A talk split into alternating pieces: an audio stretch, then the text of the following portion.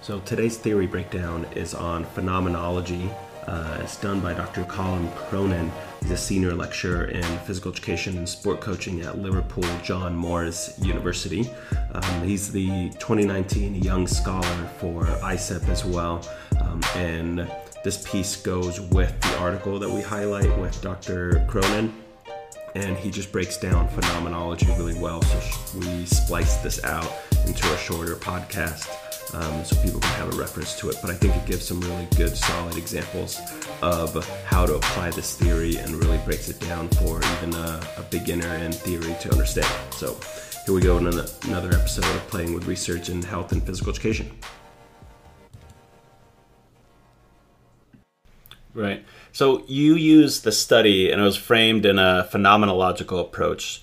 Can you give our listeners an overview of what this is and why it's so hard to maybe pronounce this word? And I'll probably pronounce it wrong.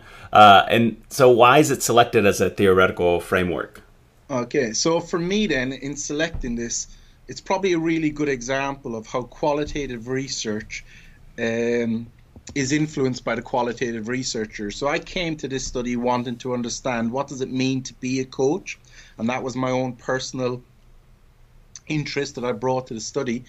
And phenomenology is a theoretical framework or philosophy, really, that kind of addresses those big questions. What does it mean to be? What is the essence of an activity?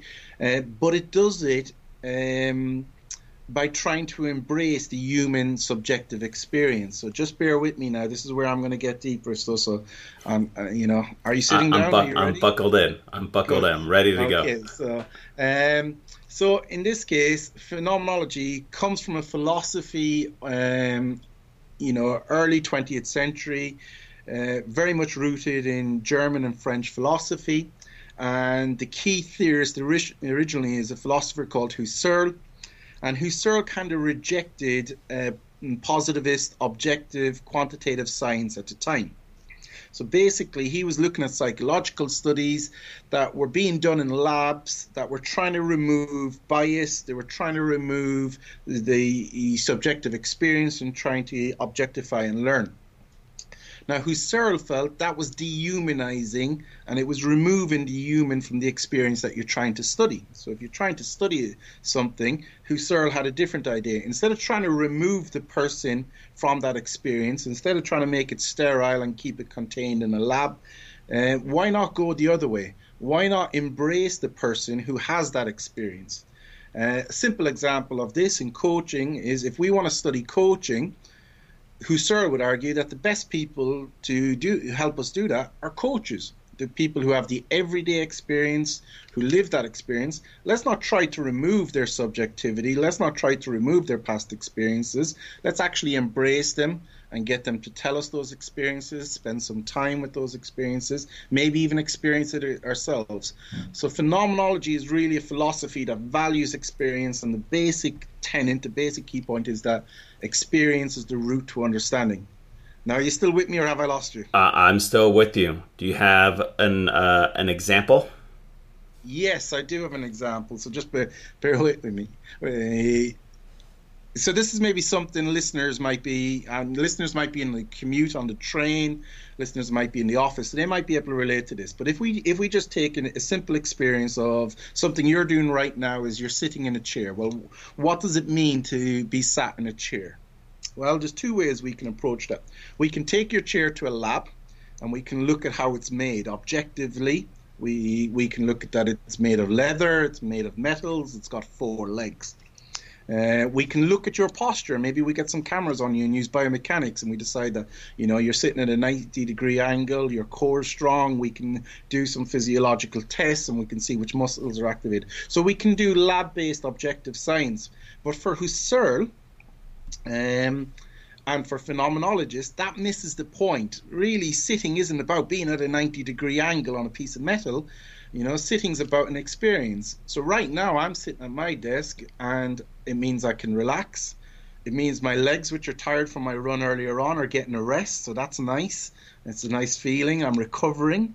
But it also means I don't have to worry about standing or my posture. I can focus on this interview. So for me, the essence of sitting on my chair right now is it's enabling me to focus uh, attention on you in a relaxed way. And that's a very subjective human experience, which is a very different result than if we took the lab approach and found out. Okay, and phenomenology tries to do that, tries to get you to describe how you feel, what you see, what you hear, and analyze what is the essence of that experience for the individual. And for me, the essence of sitting right now is I get to focus and have this conversation with you. Um, so I don't know if that helps readers or listeners. Or I, I love the analogy. Okay, I love um, it. So if they're still with me, then here's where I might lose the listeners even more. So this was Husserl's approach, the idea of experience, the idea of essence, the embrace and the subjectivity. Since then, though, there's been a whole stream of philosophy work done on this. This is people like Heidegger, Sartre, Merleau-Ponty. So there are lots and lots of variants of phenomenology. Um, what researchers have done, and I maybe be able to give you some examples from sport or coaching or PE in a second, is researchers have then thought, okay, so if experience is the route to understanding, why don't we capture these experiences? Um, people like Jackie Allen Collinson has done some um, uh, phenomenology of running um, and scuba diving. And sport lends itself to phenomenology because it's emotional, it's feelings, it's sensory, it's active.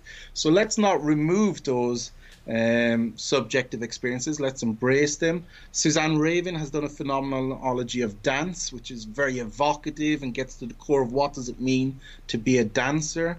Um, Standal has done a really good short book actually on the phenomenology of PE. What does it mean to be physically educated? From a subjective human experience. It's really good. Some of the listeners might like that. And Max van Manen, who's influenced me a lot, has used phenomenology to look at learning and pedagogy. What does it mean to to be a learner? And of course, I've used that in a coaching context, but it equally could be used in a PE context. Um, and then finally, health researchers have been using phenomenology for ages. So people have looked at what does it mean to experience depression, what does it mean to experience obesity, and these rich accounts of what patients experience that can be really useful for practitioners and, and, and doctors and medical professionals to have. Um, so in a nutshell, uh, that's phenomenology. I don't know if I completely lost you on the second half of that explanation. I think that was phenomenal. can you let uh, people know where they can find more information on your current work you're doing or your social media or anything like that? Yeah, so I suppose if anybody's listening to this and they are interested in learning pedagogy relationships, uh, they could uh, get me on Twitter, which is at Colm Cronin. Uh, you might have to put a link to that. With, yeah, we'll link to that. Um, I also have a little blog where I try to blog uh, my articles into an accessible format, uh, shorter article, a, a, free to access article. So I've got some of my articles up on that blog, and again, you'll find that on my Twitter handle, uh, but it's at consideringcoaching.wordpress.com.